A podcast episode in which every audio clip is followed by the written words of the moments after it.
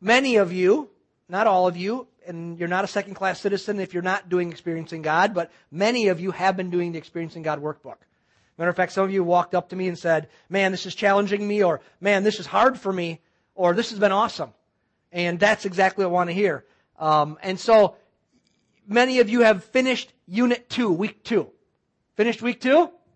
All right. Cool. I love to see that. Some of you, few of you still have your workbooks out at the Connection Center, which means you're two weeks behind. So I'd get on it soon because it's kind of hard to play catch up. But, um, but, um, get your books, get on, just get on geared up with it and going. But you've finished week two of experiencing God. And I hope what's starting to happen is you're beginning to kind of get this idea of how God is always at work around us and that He invites us into His work, into His ministry, and that in that connection, when we're, when we're involved in what God is doing, when we're partnering with Him in His work, that that's where we really experience God. Hope you're beginning, you're beginning to see that? That's in the connection? That it's in the activity? That it's not in this idea of just kind of God giving you a devotional thought for the day? Um, God does speak to us. He does communicate with us. He does encourage us. But the activity of God is where we experience Him in His fullness, His power, His strength, and in, in transforming ways. And so every week during this series, it starts off each week with a, with a memory verse. I know we don't like hearing that kind of stuff. Memory verse. It feels like we're in school. Um, well, disciples are learners, right? Are you a disciple? If you're not, you need to be. A disciple's a learner. And so every week we have a verse, and um, hopefully at least trying to memorize it. Like me, the older you get, the harder it is to memorize stuff. Some of you say you're a spring chicken. Some of you say you're old. But um, it does get more of a challenge. But these are pretty short verses, a lot of times ones that we're familiar with. And so this week's memory verse was Psalm 20, verse 7. So here's my quiz for you. Can any of us say that? So I'm going to say it and see if you can say it with me. Ready? Some trust in chariots and some in horses, but we trust in the name of the Lord our God. Hey, that's pretty good. Some trust, let's put it up there. Some trust in chariots and some in horses, but we trust in the name of the Lord our God. So that's the week, the verse we've been focusing as we're going through these five, five, um, lessons through the week, five studies through the week. That's the overarching verse that we've been, that we've been looking at this week. Now, if you're not studying with us in our bulletin, and I think it might not be in there this week, um, we need to tweak it, but every week we'll have the verse in advance for the coming week if you're not doing the book. So this coming week, you can jot this down if you don't have the book. This week, from Sunday through Monday through next Sunday, is Matthew 22, verses 37 and 38. So Matthew 22, 37 and 38 for next week. And so, but this week, this is it. Some trust in chariots and some in horses, but we trust in the name of the Lord our God. What I want to do this week, I really felt directed of the Lord, is to again preach the message this week focused on our memory verse. And I'm not going to do that. I really didn't intend going into the series to ever do that. And the first couple of weeks, actually week two and week three, I've just kind of felt really directed to, to, to focus on a memory verse and pull some of the stuff out of the reading, but not a lot out of the, the study book, but just kind of focus on this verse. So my question to answer for you today is, why would I focus on this verse today? Some trust in chariots and some in horses, but we trust in the name of the Lord our God. It seems kind of archaic and outdated to me. Anybody have a chariot in their garage? Some of you have horses, I know that. But I don't know if any of you have chariots. Um, so it sounds kind of old. Why would we focus on this verse? Why would we focus on this as we are learning about deepening our relationships with God and learning about walking with Him in His activity? As we're doing what we said last week or last couple of weeks, that we're building a framework that from that framework we call out for God to fill us with His presence. We build a framework and we say, filled the presence like Solomon built the framework of the temple, and then they called out to God and the Spirit filled the, filled the temple with His presence, that that's the activity we're in, in this learning to walk with God in ministry and um, experience Him, filling us with His presence. Um, why would we look on this verse about some trust in chariots and some in horses, but we trust in the name of the Lord our God? Well, because of one word. Actually, it's repeated twice in that verse the word trust. Some trust in chariots and some in horses, but we trust in the name of the Lord our God. You see, if, say if with me, if, because I want you to get this. If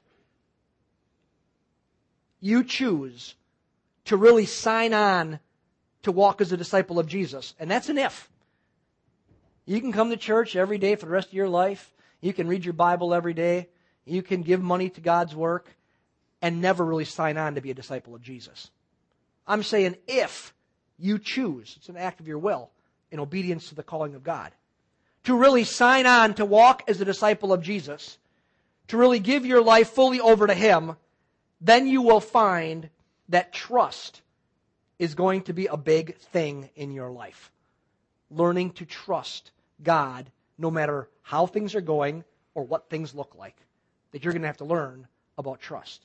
You see, if you do choose to walk in the path that He has for you, and it's a path of discipleship, then what's going to happen, and we're learning this in our study, is He's going to lead you into situations that are bigger than you are, and bigger than your ability to fix, and your ability to figure out, and you are going to need to really be able to learn to trust the Lord.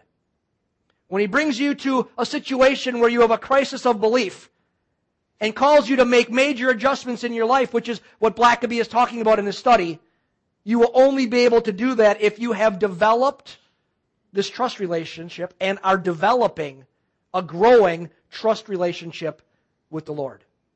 See, that's what Psalm 20, this comes out of Psalm 20. That's what this Psalm, Psalm 20, from which this verse is taken, is all about. It's a psalm that Israel, and we're going to read it in a second, it's a psalm that Israel prayed before they went into battle against a superior enemy. A battle that, humanly speaking, was bigger than they were able to take on, bigger than they were able to win, and it was beyond their ability to overcome. And this is the recording of the, of the, of the prayer, Psalm 20. Take your Bibles with me, or fire up your iPads and turn to Psalm 20.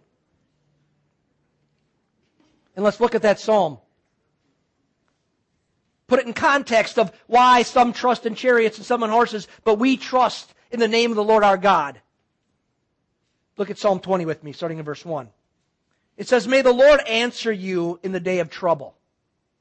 They were facing trouble. They had an army they couldn't beat. May the name of the God of Jacob set you securely on high. May he send you help from the sanctuary and support you from Zion. May he remember all your meal offerings and find your burnt offerings acceptable. Remember, these are Jewish people doing sacrifices in the temple, their meal offerings and their burnt animal offerings. May he remember all those. Verse 4. May he grant you your heart's desire and fill all your counsel. And in, in some translations, yours says, may he fulfill all your pur- purposes. Verse 5. We will sing for joy over your victory. And in the name of our God, we will set up our banners. May the Lord fulfill your petitions. Now I know that the Lord saves his anointed. He will answer him from his holy heaven when the with the saving strength of his right hand. Some trust in chariots. Some of your translations say boast there. Some boast in chariots. Some trust in chariots and some in horses. But we will trust or boast in the name of the Lord our God. They have bowed down and have fallen, but we have risen and stood upright. Save, O Lord. May the King answer us in the day we call. You see what the psalm is? The psalm is a cry to the Lord for help in a time of anxiety, a time of, of, of fear, a time where they're facing a battle. It's a call out to God for help before the battle. Interesting, later this afternoon, noon, read Psalm 21, because Psalm 21, most commentators believe, is the, pray their, the praise they prayed after they won the battle. So Psalm 20, they're, they're saying, God help us. Verse 20, chapter 21, they're going, thank you God for helping us. So the psalm is a, is a cry to the Lord for help before they go into this, what seems to be an unwinnable battle. And at that time, historically, Israel was militarily undeveloped. That's why they're crying out this kind of weird way. Some trust in horses, in chariots, and some in horses. Their, their enemies had superior weaponry. horses and chariots. Well, you might say that doesn't sound very superior, but when you don't have horses and chariots, that's like going to battle against an army that has tanks and you have just foot soldiers.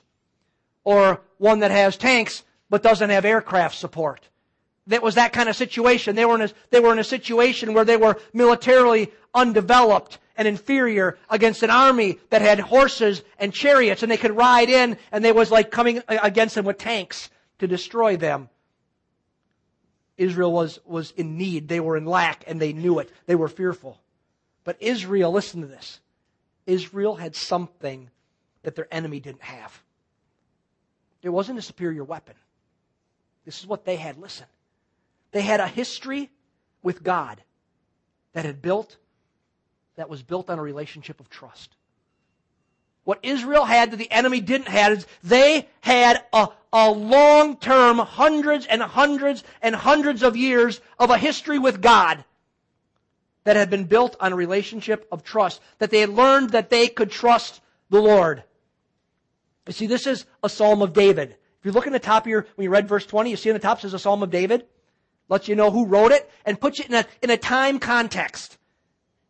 So it's a Psalm of David. So by this time in history, when David pens this, God had done a lot to prove his trustworthiness to the children of Israel. They looked at their history and they, they understood that God had selected Abram, who became Abraham later. And God said, I'm going to make you the father of a great nation. And he made that possible not just through human endeavors. He made it possible when he took a man who could not have children because he was 100 years old and a wife that could not have children because she was 90 and gave them this miracle child, Isaac, who was born, who became the, the, the, the heir of the lineage that became the nation of Israel. God, He was the one who had then later down the road saved their people from starvation and extinction by sending Joseph off ahead of them into Egypt in a way no one would have ever expected could be the plan of God. That his brothers want to kill him and instead of killing them, they sell him to Ishmaelite traders who take him to Egypt and sell him as a slave, where he's then imprisoned because he's falsely accused. God uses him to interpret dreams, and he comes out and he ends up being number two under the Pharaoh in Egypt, the number two man in all the nation, for one reason and one reason only, because when in the promised land, there's a drought and then there's starvation, that they come there and they're protected so that, so that they get, they get all they need and the lineage is rescued, the family line is preserved. God had been proven to be trustworthy. But then later, God had led them out of Egypt after 400 years, living in, in bondage, where it went from, from blessing to bondage in Egypt. And God led them out under Moses by bringing these incredible plagues upon the people of Egypt. And eventually, even as they're in pursuit of the enemy is pursuing them and they're crossing the Red Sea with walls of water up on both sides, and they get to the other side, and Moses puts his staff down, and the sea drowns all of Egypt's army in the Red Sea. And they're delivered, and they go off toward the promised land, in that promised land for 40 years then. In their wilderness wanderings, God takes them and says, You're gonna, you're gonna wander the wilderness because you wouldn't go into the promised land. But during that entire time, He blesses them and He provides for them. Their shoes don't wear out, their clothes doesn't wear out, and He provides manna from heaven. And they learn we can trust Him in a situation that seems impossible.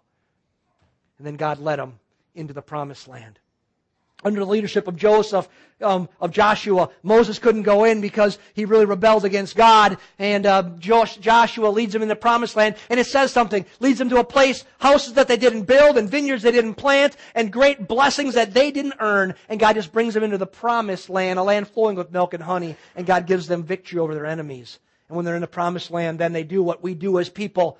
They, they began to stray from God time and time again, and every time they would stray from God, God would set them free and deliver them again and again with judges like Gideon and Barak and Deborah when they would call out to him. Even though each of those times they were in trouble because they had rejected God, rejected his ways, yet when they repented, God responded and raised up a deliverer to set them free. And so now it's David's turn, the second king of Israel, just after the judges. And David, as Israel's king now, understands that they have something superior that their enemy does not have. They have a relationship of trust in their God who cares for them in spite of any seemingly impossible situation. And so he writes down in the middle of the prayer, some trust in chariots and some in horses They trust in what man can do. They trust in superiority intellectually and mechanically. They trust in abilities of man. Some trust in that. But you know what, God? We're different. We're the children of Israel. We're the children of God. And we trust in the name of the Lord our God because he has proven himself trustworthy for hundreds and hundreds and hundreds of years in countless situations. You understand something this morning, Portview? There's a principle here that God wants for you and I to get as we're walking through this experience in God, as we're just walking through life, there's a principle He has for you and me that you learn to trust God as you walk with Him. And He establishes a history of coming through. As you walk with Him and trust in Him, He establishes a history of God overcoming in your life. As you walk with Him and trust in Him, He establishes a history of providing in your life when you have needs. See, He came through yesterday so you can trust that He will come through today when you face something bigger than yourself. Superior situation that you're not big enough for, but you have a history where God has shown Himself to be trustworthy. Now you could be thinking in your own mind this morning, you know what? I haven't seen God do these kinds of things. I haven't been in battle. I haven't seen God do these miraculous, incredible things where our little pipsqueak army destroys a superior army. I've never seen where God's done, where He's healed me or something else. I've never seen that. So you say, How can I trust in God when He asks me to take a risk in walking with Him? Because that's what this is all about today. As you walk with Him, He's going to ask you to take risks, to do things that are bigger than yourself. And what I want to see for you is you start saying yes and you stop saying no. Because that's where you're going to experience God in your greatest. You say, but how can I trust Him? Have I, I've never really seen that. And I would say, I beg to differ with you. You have. He has built a, he has built a, a history of trust for you. First of all, you know what he's done? He has given every one of us all the proof we need that we can trust him. Because, friends, it's not just something in a book. History proves, experience says it's real, that he sent his very own son, Jesus, into our sin filled world to rescue us from our sin.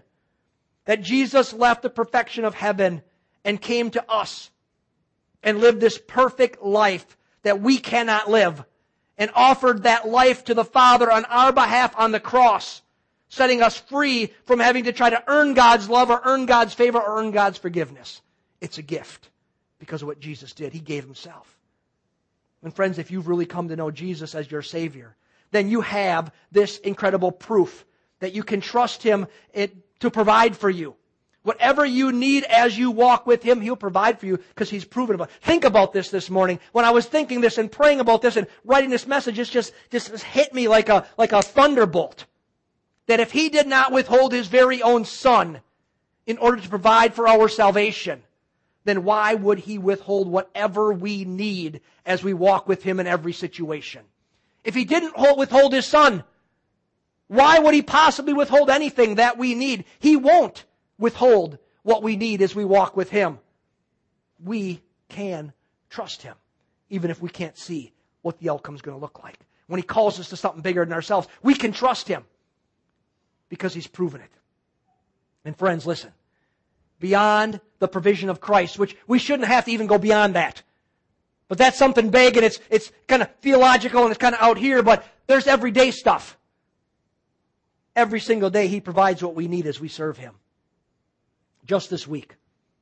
I was told two trust, or given two trust building testimonies. I asked you a week ago, I said, as we do experiencing God and God begins to minister in your life, I want you to write them out and put them in the basket right outside the back window here.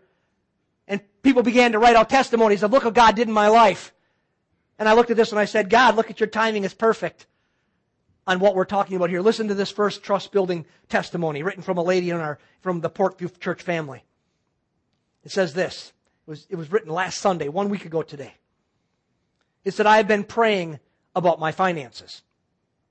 About one month ago, I had a $523 garage bill. A car, car broke down. That I wrote a check out for. I mostly live on Social Security and I needed to stretch that money from, I need to stretch that money from month to month. I knew after paying the garage bill, I wouldn't, I would be short in my checkbook for my upcoming expenses.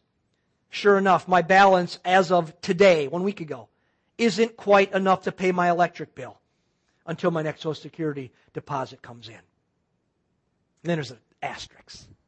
It says, but today. Before church, someone came up to me and handed me an envelope with my name on it. After lunch today, I remembered the envelope. I opened it and out came five $100 bills. Exclamation, exclamation, exclamation, exclamation. The card, hold on, hold on. The card was anonymous. No name on it. I knew that I knew that I knew this was from the Lord. I cried out for quite a while. Tears of gratitude. To think God would bless me like this. May our Lord bless the person or persons who heard and obeyed one hundredfold. Thank you, Lord. How great thou art indeed. And let me finish this story before we applaud. I want to give the Lord a hand of, of praise in a second. Because then Monday morning, this person happened to be in the church office and said, let me tell you the rest of the story. They said Monday, Sunday, I was driving home from church after writing this letter and driving home, my car broke down. And I said, how am I going to do? And they took the car to the garage and repaired everything. And from that money that was given, had enough to pay the entire bill. See, God proved his trustworthiness. Now let's give him a hand. God is good. He meets our needs. He provides our trustworthiness. Keep those written testimonies coming in because it what proves that God is really working among us. But guess what? I'm not done. I said there's two that came in this week, and one was actually a week before that. And I want to share this one. The other trust building story that's really similar. It's interesting. These were similar. This was told to me standing right there at the altar two Sundays ago. Someone, we had people were up here at the end of the service praying, and I was praying with a lot of different people, and, and that took quite a bit of time, and somebody kept waiting right there, just kept standing and waiting for me. And at the end, and just kept waiting and waiting for me to come and be able to talk with me and pray with me. And when I got up there, I said, what can I pray for? And the person said, well, uh, what I came to pray with you about, I don't need anymore because somebody met my need as I stood here waiting. And so I said, what is it? And they said, I came forward for prayer because I've got a real financial need. And I, I need, I need, you know, I, I just need God to do a miracle. They said, but by the time I got up to pray with, with you, someone had walked up to them in the line and said, Oh, God wants me to give this to you, and gave them some money that met their financial need. Um, and they just waited in line to tell me about it to say, I waited here so I can just tell you. You don't need to pray with me. Friends, God meets our needs. Praise the Lord.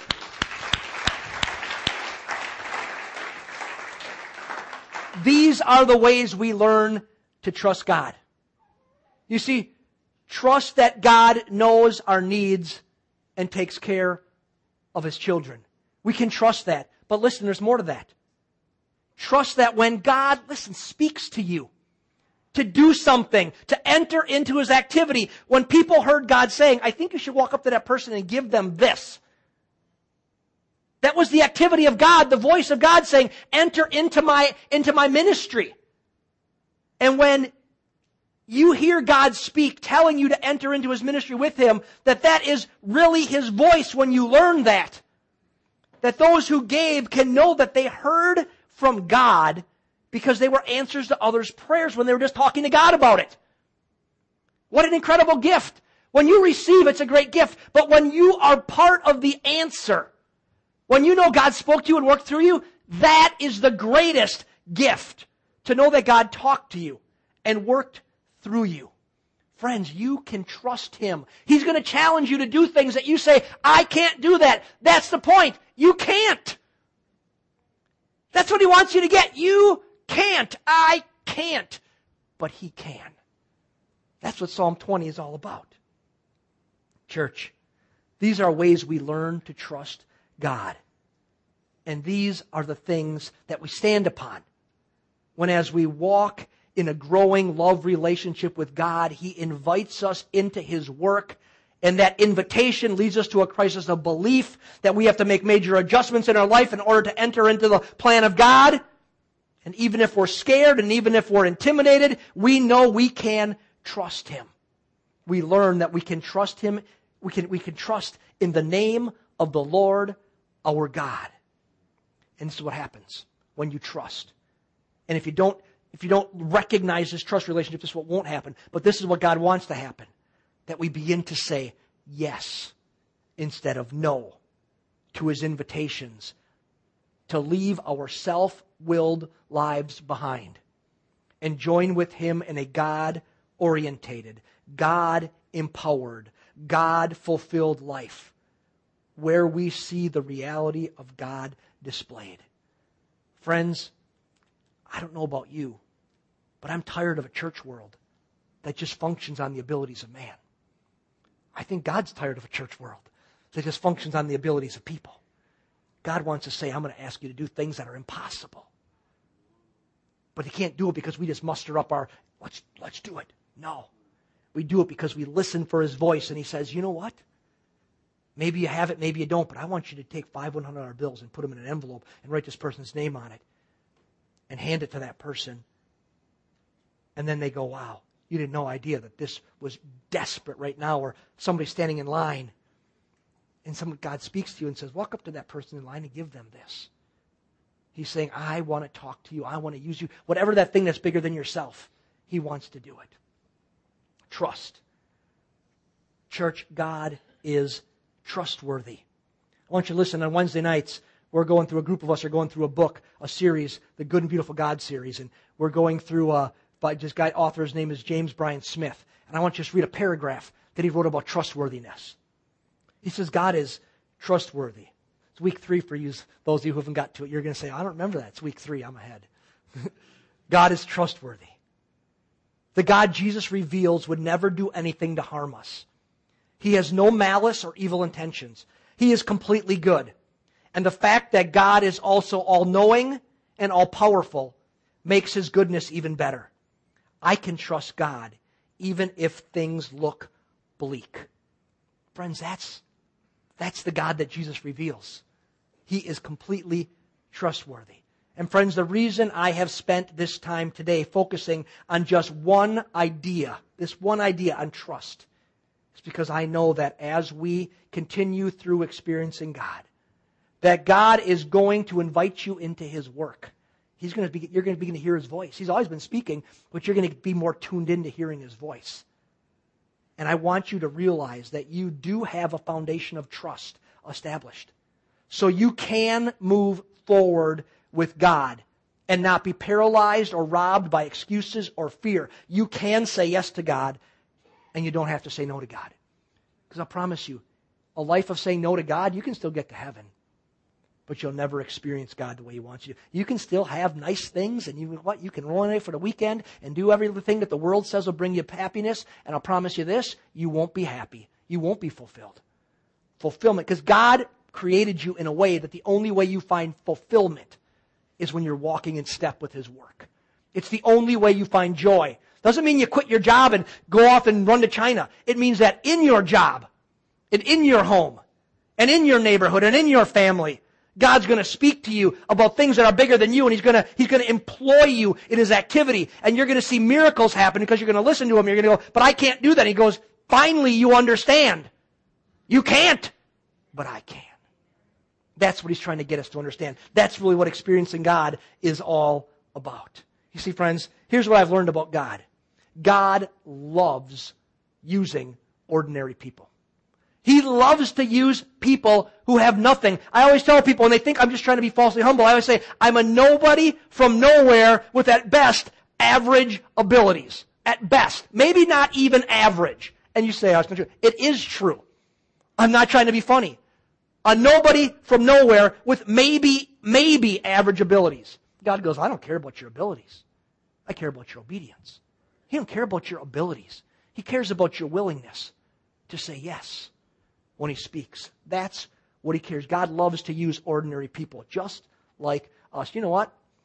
I see some really ordinary people, some pretty extraordinary people. But God loves to use us. Just average, everyday, southeast Wisconsin people. He loves it. He loves to minister through us. And I want to end this morning by repeating a story from experiencing God. If you're going through experiencing God, you, you read this the last day of last week. If you're not doing experiencing God, just listen to the story because it's a blessing. It's a story about an ordinary man that God used in extraordinary ways. It's about a guy named D.L. Moody, and I've referred to him in the past, but let me, let me read what Blackaby has to say about him. It says, D.L. Moody was a poorly educated, unordained shoe salesman who felt God's call to preach the gospel. Early one morning, he and some friends gathered for prayer, confession, and consecration. This is interesting. That's what ordinary people who want to serve God do. They gather for prayer, for confession, and consecration with some friends. And they heard Henry Varley, a preacher, say this The world has yet to see what God can do with and for and through and in a man who is fully and wholly consecrated to Him. Let me read that again. The world has yet to see what God can do with and for and through and in a man or woman who is fully and wholly consecrated to Him. It says Moody was deeply moved by these words. Later, he listened to the great preacher Charles H. Spurgeon, and Moody thought, the world has yet to see with and for and through and in a man. Varley meant any man.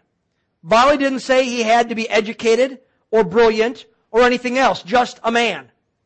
Well, by the Holy Spirit in him, he'd, Moody, be one of those men. And then suddenly, in that high gallery, he saw something he'd never realized before. It was not Mr. Spurgeon, after all, who was doing that work. It was God. And if God could use Mr. Spurgeon, why should he not use the rest of us? And why should he not, why should we not all just lay ourselves at the Master's feet and say to him, send me, use me? Friends, until we get to that point where we're saying, send me, use me, we don't experience God in the way He wants us to experience God. And I was thinking when I read that a week ago, I thought, God, what would happen if the people of Portview just begin to pray that prayer? What would happen if this, if God could change the world with 12 people who basically prayed that prayer, the 12 who walked with Jesus, what could happen? If we said, really, the stuff of this world does not really hold any more attraction to us, that's what God tries to get us to understand, and we just began to pray this prayer, God, send me, use me. What could God do through us? Friends, it's limitless. God can change the world. That's why he sent Jesus. God can change our community. That's why he sent Jesus. What could he do through Portview Church? If we just started in our hearts really saying, God, send me. Use me. The world has yet to see what God can do with and for and through and in a man who is fully and wholly consecrated to Him. Send me. Use me. It's all about experiencing God. I want you to stand with me this morning. And I simply am going to end by praying and giving you a challenge to pray. I'm going to challenge you to come and spend some time around the altar praying or spend some time in your chair praying. And I want you to be honest and I want you to evaluate yourself today. Not for my sake, not for your spouse's sake, not for your kid's sake, for your sake. And say, God, am I, am I in a place where I'm, where I'm trying to really consecrate myself to you? Where God, I am honestly saying, send me, use me. Or am I saying, God, I just want to keep you at arm's length. I just want to have this, this religious thing going on, but I don't want to really jump in with both feet. I want to just say I'm a believer, but I don't really want to be a follower. I don't really want to be a disciple. I don't want to say this, that you know what? That this is your word, and whatever it says, I choose to follow and obey because it's your word. But you say, no, I'm tired of it out there. And I want to live God's way. I want to live God's way. I want to say, God, send me. Use me. God, speak in my heart.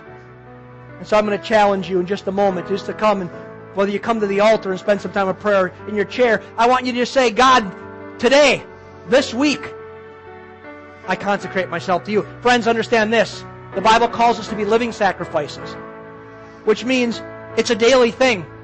That you say the prayer today, and then you got to say it again tomorrow and you got to say it again next week and next month and next year. Not that somehow we forget, but just that we tend to drift. And God's saying, listen, I want you right here. And this is what I know. That if the day I say, God, I'm all yours, send me, use me, I am right in the center of His will at that moment, you go, but Pastor Mark, I've screwed up my life. You have. So have I. When we go our way. But He's saying the second that you say, I'm all for you, God. Send me, use me. I want to be your kid. I want to walk after you. He puts you right smack dab back in the middle of His will. And He says, I got you right where I want you. And He's going to, He's going to speak to you and use you and bless you. Friends, that's what He wants for us today. So, Heavenly Father, thank you so much that you love to take ordinary people. You love to take us and you love to use us for your glory. You love to use us to be a blessing.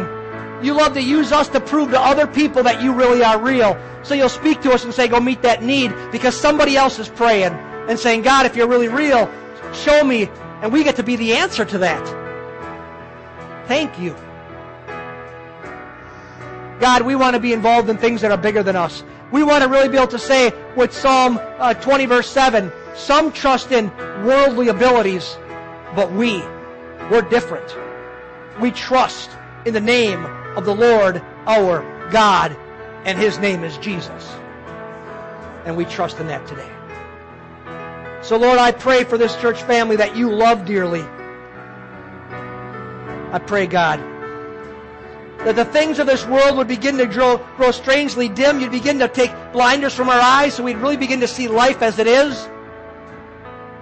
And this passion would begin to just well up within us right now. A passion for just walking with you.